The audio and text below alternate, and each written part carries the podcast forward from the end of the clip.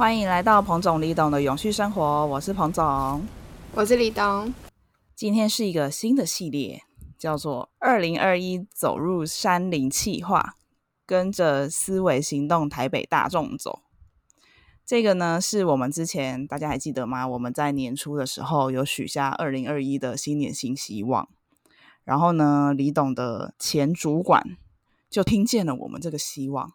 然后呢，就扮演一个 神灯的角色，实现了我们的二零二一今年新希望之一，就是带我们走入大自然。关于这件事情，我们之前在 Instagram 有用文字说明，如果大家忘记的话，可以再回去重复复习那一篇。不过在这边还是跟大家讲一下，就是呢，我们会跟着李董的前主管，他是牛哥，然后呢，跟着他一起完成台北大众走，分别走七次，然后把它完成。那我们。上次就是四月的时候，已经走了台北大众走的第六段。这一段路线是从中华科技大学进入南港山，然后途中会经过九五峰、拇指山、跳米古道、地宫岭步道、军工山、中埔山，然后最后是从富阳生态公园下山，然后走到灵光捷运站回家这样子。那这一段路程呢，花费的时间大约五到六个小时。我们有走走停停，就是中间在上面吃个小午餐，然后休息一下这样子。那以我本人平常没有在运动的人来说呢，我觉得是还算可以承受的累。就你走一走可能会腿很酸呐，然后而且它有很多楼梯，我本人是不爱楼梯。如果是有斜坡的话，没有楼梯反而我会比较喜欢的那一种。但是呢，这一整段路程呢，一开始就蛮多楼梯的，然后我就走走走。会觉得脚有点酸，走到后面就会有铁腿的感觉嘛。不过牛哥有教我们，就是怎么样走可以让自己的步伐比较轻盈，然后可以走比较持久的方法。那我们等下再告诉大家。那李董呢？你走这一趟有什么心得？嗯，就是其实平常爬山也不会爬这么长，就是这种浅山的类型的话，通常就是走短短的一段，除非是去爬那种百越型的，才会走比较久。然后所以就是。一开始想说，哈，我有办法嘛？就是几乎整个半天都要爬山，就很担心自己就是会无聊啊，或者是体力不佳什么的。但是整趟走下来，因为大家都是边走，然后边听牛哥讲故事，然后或是大家边聊天边分享不同的事情，还有边拍照，就是整整趟的风景都还蛮好的。所以就是觉得其实时间过蛮快的，一下就爬完了这样子，然后就是不会有太吃力的状态。这中间还要奔跑之类的，那是你本人电力过剩。对，反正就是我觉得整趟下来就是一个蛮愉快的，比一般自己走还要更有深度，可是又更愉快。就是照理来说会比较有深度的话会比较累嘛，就是你因为你还不止体力上在消耗，脑力也要消耗。可是这趟走下来就是虽然比较有深度，可是心情上却反而是更愉快、更轻松的。嗯。其实我觉得李董至于我算是一个好山友，他不会就是一个人就冲在前面，因为我本人就是很懒得运动，所以呢走路就会比较慢，需要有人等一下我。然后呢，李董就会偶尔就拍拍照啊，然后偶尔就停下来等我啊什么之类。然后呢，有时候故意走快点，叫我走快一点啊，就把我拖上去什么之类的。所以呢，其实跟李董爬山对我来说，还算是一件还不错的一个体验，这样子。哎呦，难得在称赞我哎！对啊，就是难得，偶一为之。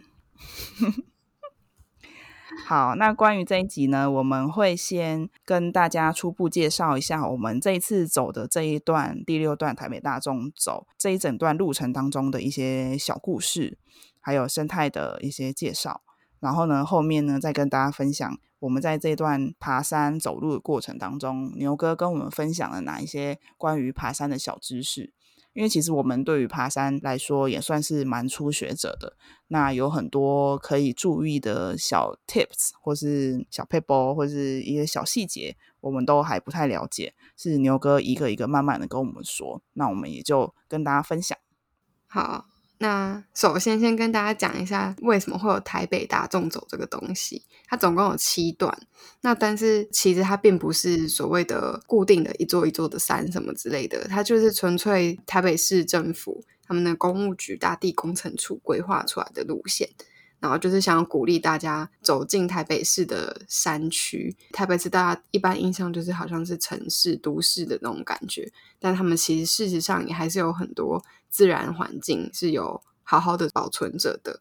然后就鼓励大家可以去多走走，所以呢，他们就规划这样的路线，配合这样的路线设计，就有一些相应的规划。就例如，他们有设置那个十二个字打字，然后让大家可以去拍照。你集满那十二个字，就可以换台北市的一条毛巾，这样子。听起来好不值得收集哦。等一下，我来看看 台北市的一条毛巾。等一下，那个那个十二个字是台北。东西南北大纵走壮游去，然后集满这几个拓印柱之后，就可以换到台北市政府出的一条台北大众走的专属毛巾，而且它是当年度的专属毛巾，所以就是你每一年都可以去累积，去 就是去收集，这样就看你可以走几次台北大众走。然后就是抓准台湾人这种爱收集的心呢，就可以鼓励大家继续的走进山林了。哇，好棒哦！哎，有活力一点可以不可以？好，反正我们这次走这一段也有收收集到一个字，什么字啊？壮吗？还是什么？对，壮。嗯，第一个字就是壮。希望我们越变越壮，不要那么弱。嗯，那我们就来聊一聊我们走的第六段这一段路途当中的一些历史小故事。其中有一段是我们印象比较深刻，因为它的名字比较特别，它叫做跳米古道。那个“跳”不是跳药的“跳”，它本身这个字就有意思，是卖米的意思，出售谷物的意思。那个“跳”很难写哦，你平常不会看过。左边的上面是一个“出”，下面是米，然后右边是那个跳跃跃的右边。是不是很难写？现在听到的人自己写一次 看看。然后呢，为什么这个古道叫做跳米古道呢？是因为这一条路其实是以前三张林地区的农民，他们要把收成的稻米运往山的另外一边，然后但是他们又不想走平路，他们就想要节省一点时间嘛，所以就切过这条山，然后辟了一条小路。那这条小路呢，就叫做跳米古道。原因是因为那时候他们在运米的时候呢，就是走路走走会累嘛，然后就经过一个小的土地公那边，然后他们就会在土地公那边休息，然后呢也会给土地公一碗米，就是希望土地公可以祈求他们就是路途顺利，然后卖米也顺利这样子。久而久之就变成一个小习惯了，然后庙就也越盖越大，所以那那一座庙就叫做跳米公庙，然后就被留下来。那后人呢，就看到这一座庙的名字，就封这一条路叫做跳米古道，这样子。那跳米古道的旁边有一条路，其实我们我我不记得我有走过，但是他们也是差不多意思，叫做茶路古道。茶是茶叶的茶，也是以前在那边种茶叶的居民要走那条路去卖茶叶，所以其实以前这条路好像是一个蛮是一个商业贸易常常经过的路的样子。我现在对那条路的印象是，当天我们走过的时候，刚好有一位外国人有点半跑步的这样子超越我们，然后他就对我们说一句：“这条路很好走哦，很轻松，我很常来什么的。”然后我就觉得天哪，我身为一个台湾人是第一次走，可是他已经很常来了，就会觉得嗯，我应该要更认识台湾才行。嗯嗯嗯。而且我觉得爬山有一个跟爬山这件事本身以外的乐趣，是爬山的山友们很喜欢互相打招呼，然后偶尔有一个一两句话的对话。我觉得这还蛮有趣的，就是你明明就不认识他，但是互相都很友善，然后可以这样打招呼，然后说：“哎，前面有什么石头要小心哦。”或者说：“哎，前面还蛮好走，再加油加油。”这样就很温暖，很有鼓励的感觉。好，刚刚有提到说这个地区是三张犁地区嘛？大家有没有知道有一个捷运站叫六张犁捷运站？其实我蛮常去那边，然后我就一直想说，为什么要叫六张犁？六张犁对我来说这个名字有点奇怪。如果你不知道的话，这边可以补充给你知道，就是呢，那个犁其实是以前在开垦的时候的一个执照的那种算面积的概念，因为像像我们现在讲房子几平几平嘛，那以前就是说这里是。几厘几厘，那一厘大概就是五甲地，所以呢，三张犁就是十五甲地，六张犁就是三十甲地嘛。所以就是以那个那块田地的面积来计算的，然后就变成他们的地名。你换算成甲好像没有比较好理解。现在也没有在用甲。对啊，但其实说平我也不知道，说平方公尺我也不知道。平比较会有概念吧？你至少会知道你家大概几平。哦，那总之就是犁就是一个面积单位的意思。然后呢，旁边还有一个地方，我们原本要走下去，但是因为太累，所以就没有走下去。那个地方是以前这座山上的矿坑。其实以前这个附近好像就是盛产矿，但是呢，在一九四六年开采之后的三年就被采光，所以这个这个矿产产业就停止这样子。那这个矿产它以前是透过吴兴街那边有铺那台车轨道运送往。松山车站那边，所以吴兴街以前其实是运煤的轨道。下山的地方是那个富阳公园，富阳公园也是运煤的轨道的其中一站。这样子，听到这几个故事的时候，都会有一种就很神奇的感觉，就有点像现在我住在淡水嘛，然后就会看淡水河，就会想象说，我们现在只是把它当观光或者是欣赏的一个。一个东西，在过去是运输大家，就大家是不得不通行这些路程的那种场景，把那个时空这样交错的时候，会有一种莫名的美感。就像你刚刚讲说那种跳米古道，以前人是不得不在这边挑着米走这条路，然后或者是说现在开矿产，所以他必须要打通这条路，然后走这条路，然后但是我们现在是把它当成是休闲的路程，然后来这边亲近大自然。就觉得很奇妙，嗯，如果你提前知道它历史的话，就会不由自主的想象说，哎，以前的人是在走这条路的时候是什么心情啊，是什么景象啊？然后三五好也可能不是好友，就是 自己一个人，就是担着米啊，然后这样走，就觉得还蛮神奇的。说不定以后的什么信义区没落之后，也会变成别人的那个休闲地区，然后后人就会开始想说，哦，以前的人在那边上班啊什么的，不觉得很有趣吗？对。这就是历史的好玩之处吧。嗯，然后我们走的地方就是比较偏信义区、文山区那边嘛。那大家知道文山区这个名字的由来吗？我也不小心查到了，其实蛮好笑的。就是这边的山就是大大小小的嘛，然后就很像拳头，所以呢，以前叫做拳山，拳头的拳。然后呢，清代的时候就有在这边设置拳山堡。堡是堡垒的堡，那这个范围就大概是现在的新店啊、景美、木栅、深坑这边。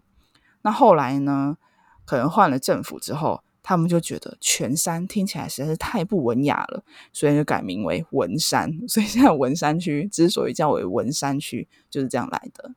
我们都是在全山长大的的假文人，对我们其实都是拳头很硬的，不要惹我们。然后，另外我们就是爬上的最高峰，这一整段路最高峰就是在一个叫九五峰的地方。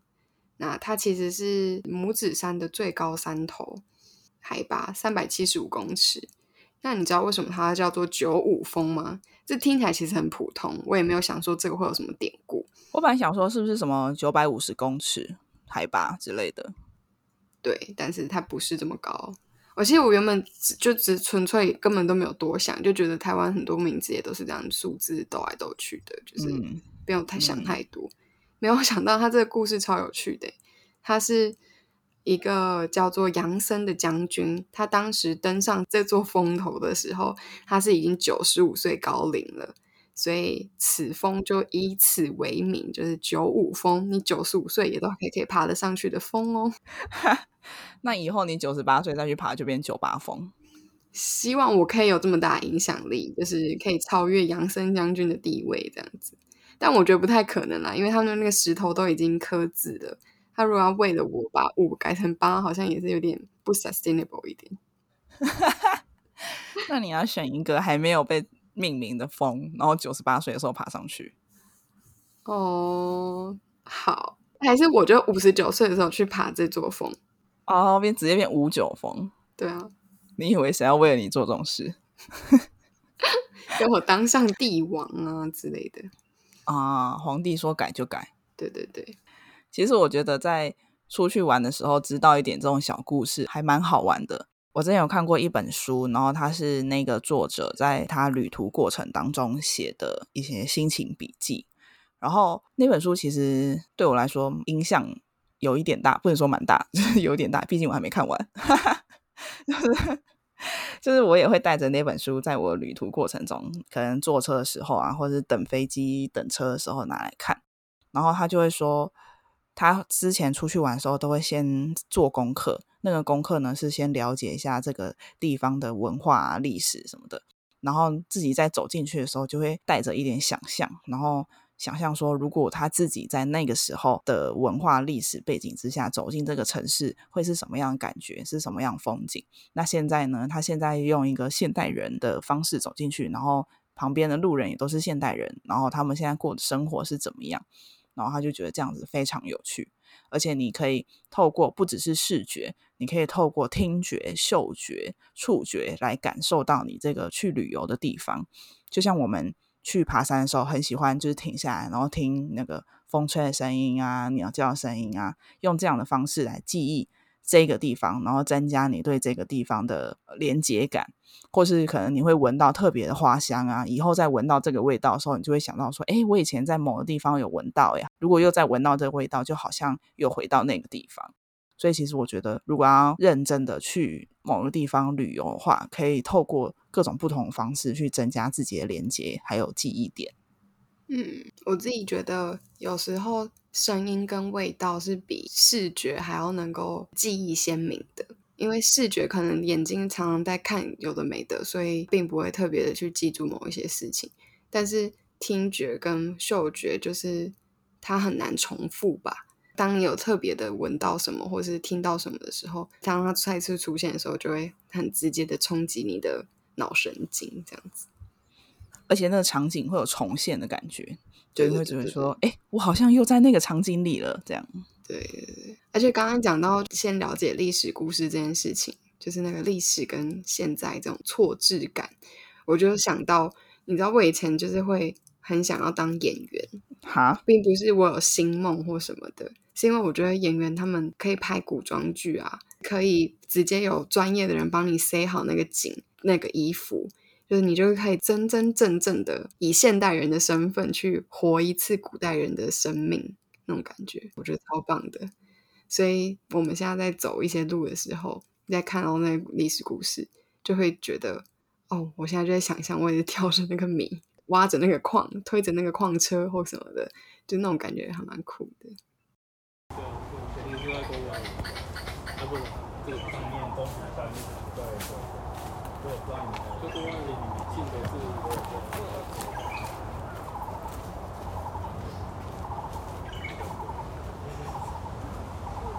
那当然，就是我们也不会忘记我们的本业嘛。就是我们毕竟走进自然，最主要的原因就是想要更认识我们的自然生态环境。那过去在鸟会呢，就让我们 非常粗浅的接触到了赏鸟的一些基本概念，或者是赏鸟的人大概长什么样，就这样而已。但我们对生态的认识还是非常的薄弱，所以就是希望可以透过这样的机会，逐渐的累积我们一些能力。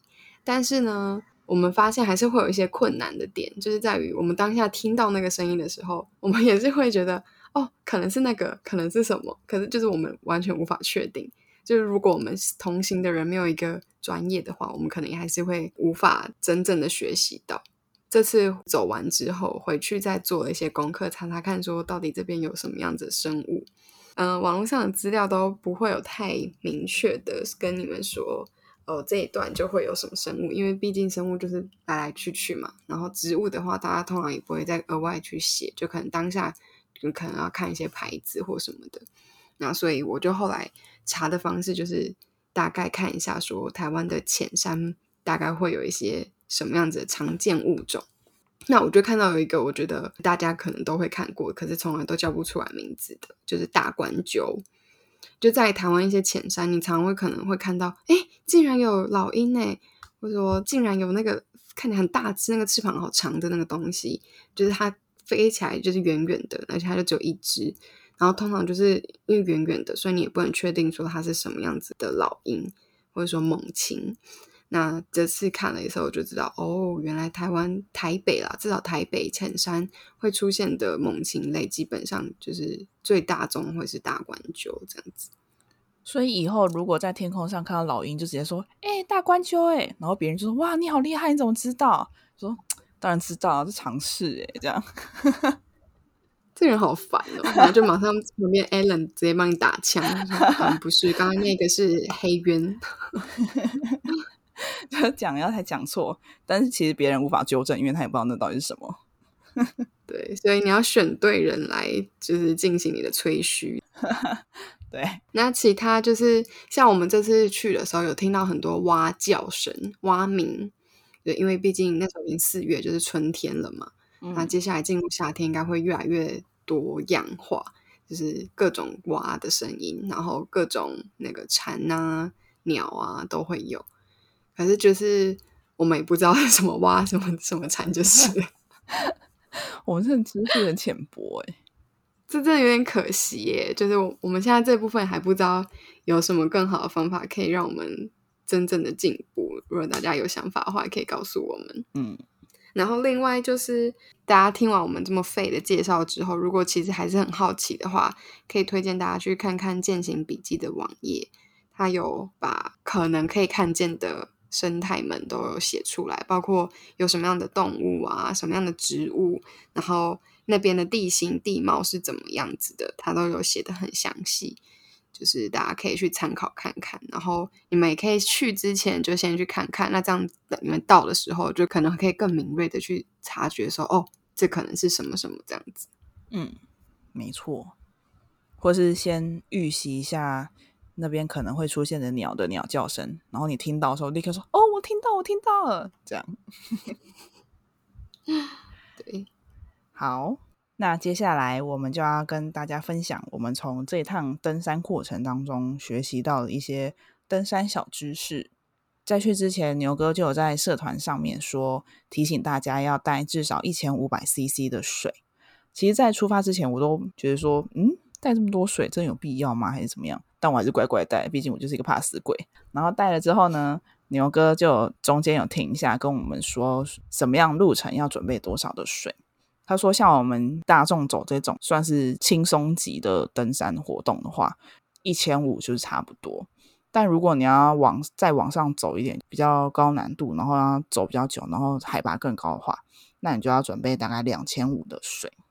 但他也说，比如说你如果去两三天的那种登山的话，也不要说把三天的水都背上去，因为登山负重的话很吃体力，所以呢，就是要自己衡量好，说一天大概喝多少，然后带一天的量，然后剩下的就是要可能去饮用河水啊，或是溪水的干净的水来喝，这样子。不过刚刚讲说，这种浅山一千五是以现在大概春天的状态去评估。就是等到夏天，大家流汗流的会更快的时候，其实就可能会需要更多的水分。再依据你自己个人的平常的饮水习惯，或是你的体重、身材之类的，去评估你到底会需要多少水量。嗯嗯嗯，而且天气热的话，也有可能会中暑，多喝水也是避免自己会中暑。嗯，不过讲到流汗，就可能会并不只是需要补充水，嗯，就可能电解质也都会需要补充。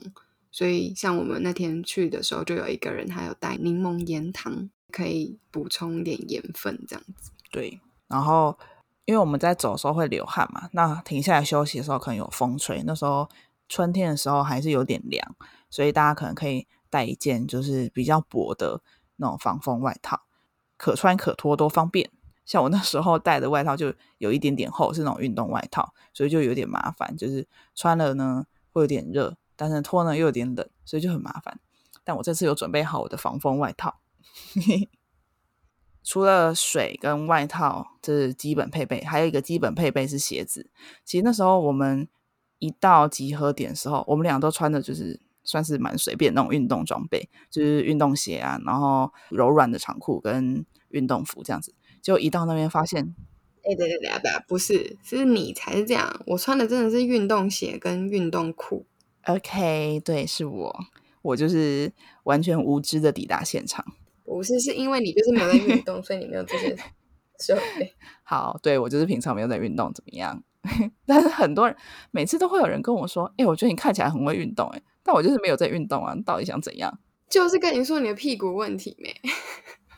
不要再吵了。就是我们那时候一到现场，发现每一个人都穿了那种登山鞋，害我们两个就是很尴尬，想说穿这鞋是不是太随便，还是怎么样？但后来牛哥有解释说，像我们走这种浅山，然后走五六小时，基本上穿一般的运动鞋是还可以应付的，除非你是真的要攀登的那种爬山。或者是你要走很多天，或者说可能下雨天啊，或者是你走路比较不是阶梯式，比较多那种沙子啊、岩石的那种，他才会建议你穿登山鞋。那登山鞋的特点是什么？是它底可能比较硬，还有它抓地力比较强，因为它那个里面的沟就是那个刻度比较深，所以它抓地力比较强。还有就是它可以包覆你的脚踝，可以保护你，因为登山就是很怕你脚扭到就走不下去，就要别人背你，就会造成别人的负担。所以呢，那那双鞋子必须要可以保护你的脚底跟你的脚踝，然后再好一点的话，可能可以防泼水啊这种的。所以如果你自己要穿运动鞋去的话，可能就可以挑那种底比较硬一点的运动鞋，然后嗯，包覆到脚踝好像。目前普通的运动鞋是不会有，但就是大家可以注意一下，往这个方向去挑选。平常只是去走走山，没有要就是定期去攀登爬山的话，然后想要穿这双鞋去，也可以去做别的运动话，也可以就是参考这样的条件去挑选你的运动鞋。不过我自己觉得，就是像牛哥那天有一直强调，就是关于这种运动装备，可能都公说公有理，婆说婆有理，就是它基本上是一个光谱。然后你要站在光谱的哪一端去选择你的运动鞋，我觉得最重要的还是你自己个人要去尝试，就是试穿看看哪样子对你来说是最舒适，然后可以最耐久，然后最适合你当天要走的那种路程什么的。嗯，他也说不希望大家为了几次的爬山而去买很贵重的登山鞋，因为登山鞋通常都很贵嘛。但如果你就为了这几次，然后去买一个很贵的，然后之后就不穿，这样也很浪费。而且很多是做那种久不穿，它就会自己就是化掉，就分解掉，所以反而更浪费。然后后来我们就走了一段比较多的向上的阶梯，然后牛哥就有教我们怎么样多做一个小动作的话，可以让你的腿比较没那么累。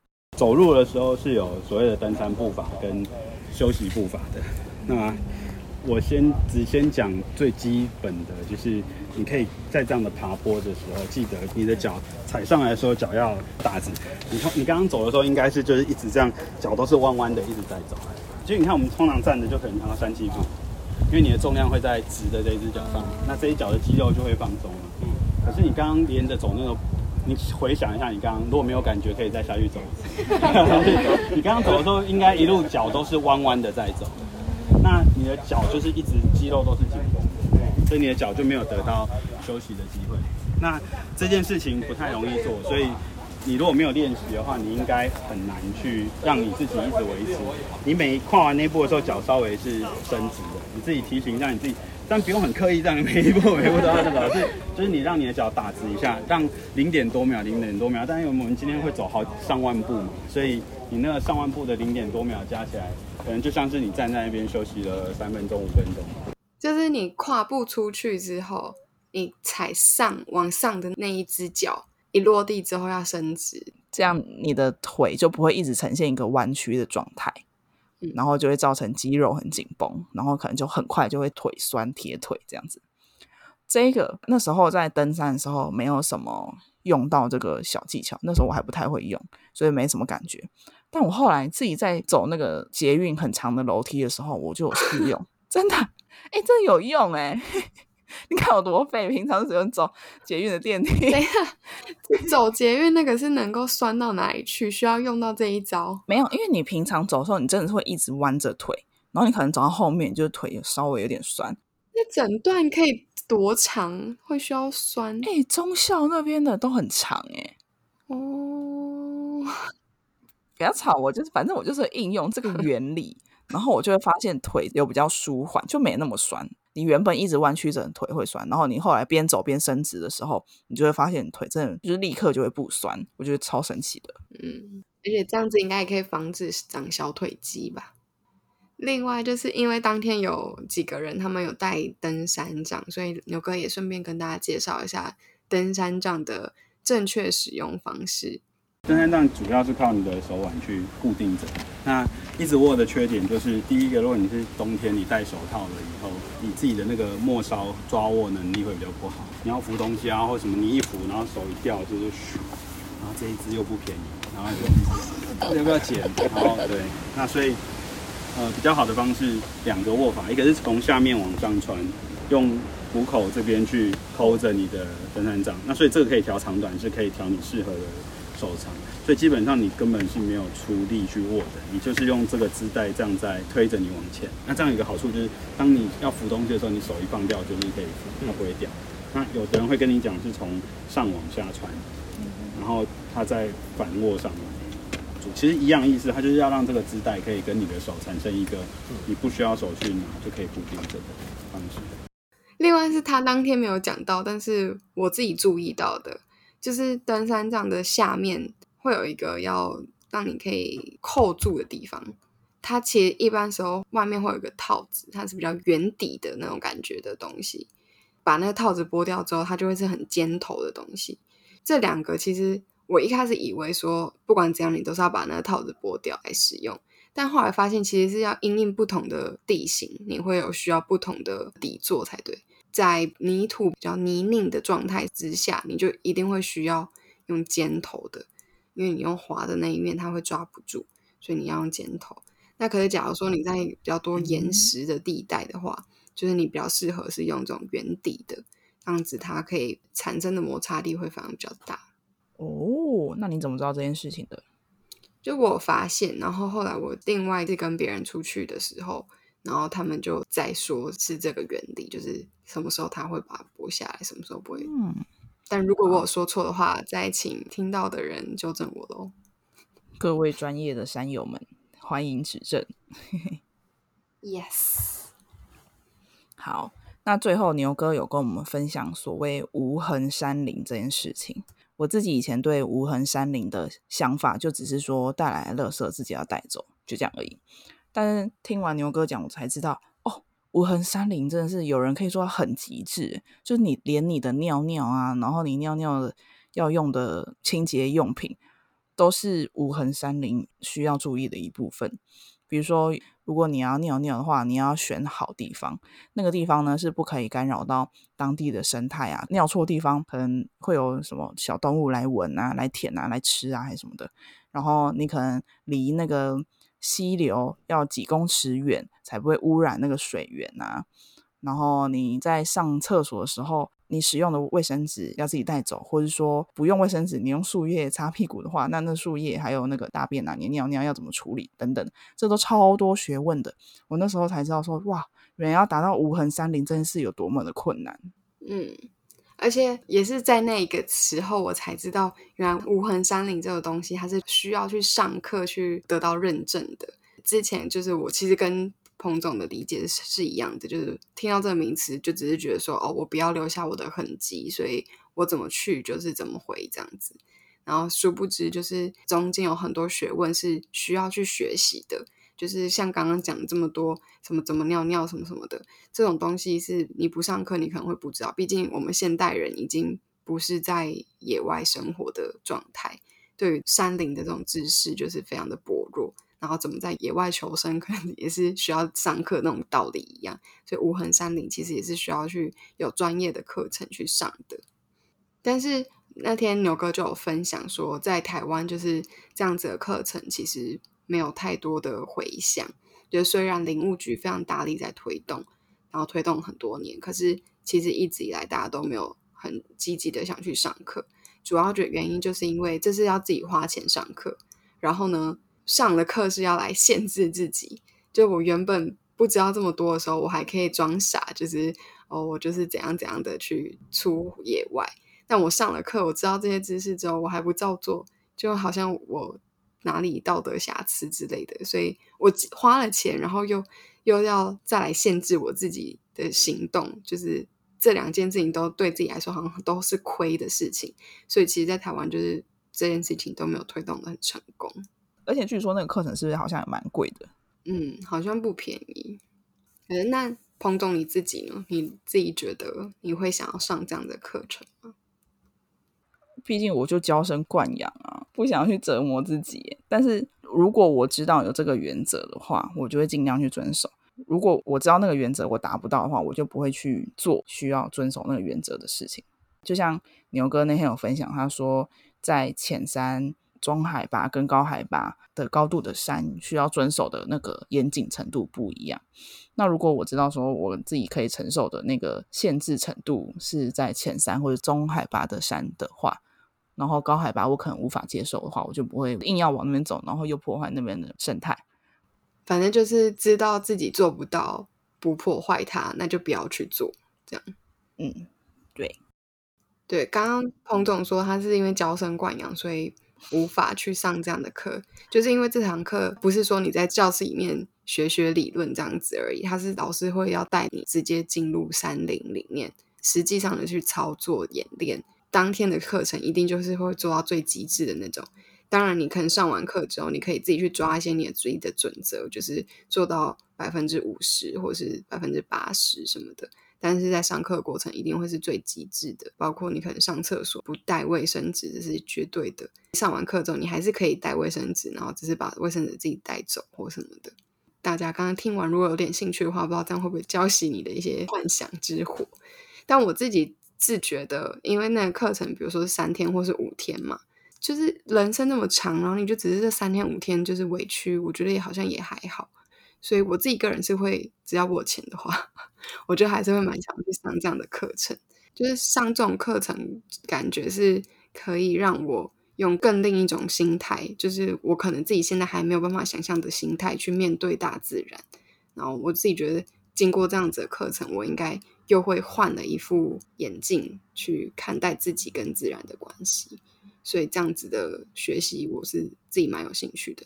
关于这种事情呢，我就是自己不会主动去做，但如果有人约我说走嘛走嘛一起去嘛，反正才三天五天而已嘛，我还是会去。这样，洪总在暗示我就叫我去揪他的意思。没有，但我觉得你短时间不会做这种事，因为短时间没有钱。没错，这就是重点。那这是我们第一次去走台北大众走的一些心得观察，还有学习。那我们接下来还有其他六次大众走。那我们每次呢，都会根据我们每一次不同的路线啊，然后体验还有学习来跟大家分享。那如果大家对于我们走的路线也很有兴趣的话呢，欢迎大家就是。Follow 我们，就是在我们走完之后继续去走，然后跟我们分享说你的心得，或是你很想跟我们一起走的话，我们之后再看看有没有机会可以，就是跟大家一起再走一次这样子。总之就是有兴趣的话，都可以留言跟我们说。没有，不是只有再走一次，我们每年都要去收集那十二个字，诶，每一年都要有那条毛巾。台北大众走毛巾这么吸引你，是不是？对啊，我就是个收集热的人，怎么样？哦，好。除了这一次大众走之外，提议我们去接近什么样大自然，也可以跟我们说。我们已经在规划想要去台东的海边冲一次，因为其实我们以前每年夏天都会往台东的海边冲一下，只是去年因为出国嘛就没有去，所以就觉得有点可惜。然后今年就想说，嗯，再冲一下，说不定到时候也可以录一个海的声音给大家听。我刚以为你是要说要去台东海冲一下，是冲浪。我想说，我们什么时候有这个规划？我们没有直接要去学冲浪了，是不是？我只是要去台东看海而已。好，所以大家不要误会彭总，他没有要冲浪，他只是要冲一发的意思。嗯，对。大家不要对我期望太高，我就是一个娇生惯养的女子。那希望大家喜欢我们这个走入山林企划，也希望我们自己可以真的在这一年的企划中，就是不断的成长，越来越认识我们的山林，越来越认识我们的大自然。那就期待大家跟着我们一起成长喽。嗯，那以上呢就是今天这一集如果想知道更多资讯的话呢，欢迎点击下方资讯栏，到彭总李董的永续生活网站上呢，有更多的文章或是其他的 podcast。那也可以连接到我们的 Facebook 和 Instagram。那我们每周在 Instagram 上面会有一则懒人包的发布，现在是中英文哦。然后每周六日之类的会发布一则 podcast 或是文章。另外还有在 Instagram 上面会有不定期发布现实动态，就是希望大家可以透过各种管道跟我们多多互动。然后我们也很希望可以多听听大家的想法、意见，可以进行更多深度的交流。那以上就今天这样了，拜拜，拜拜。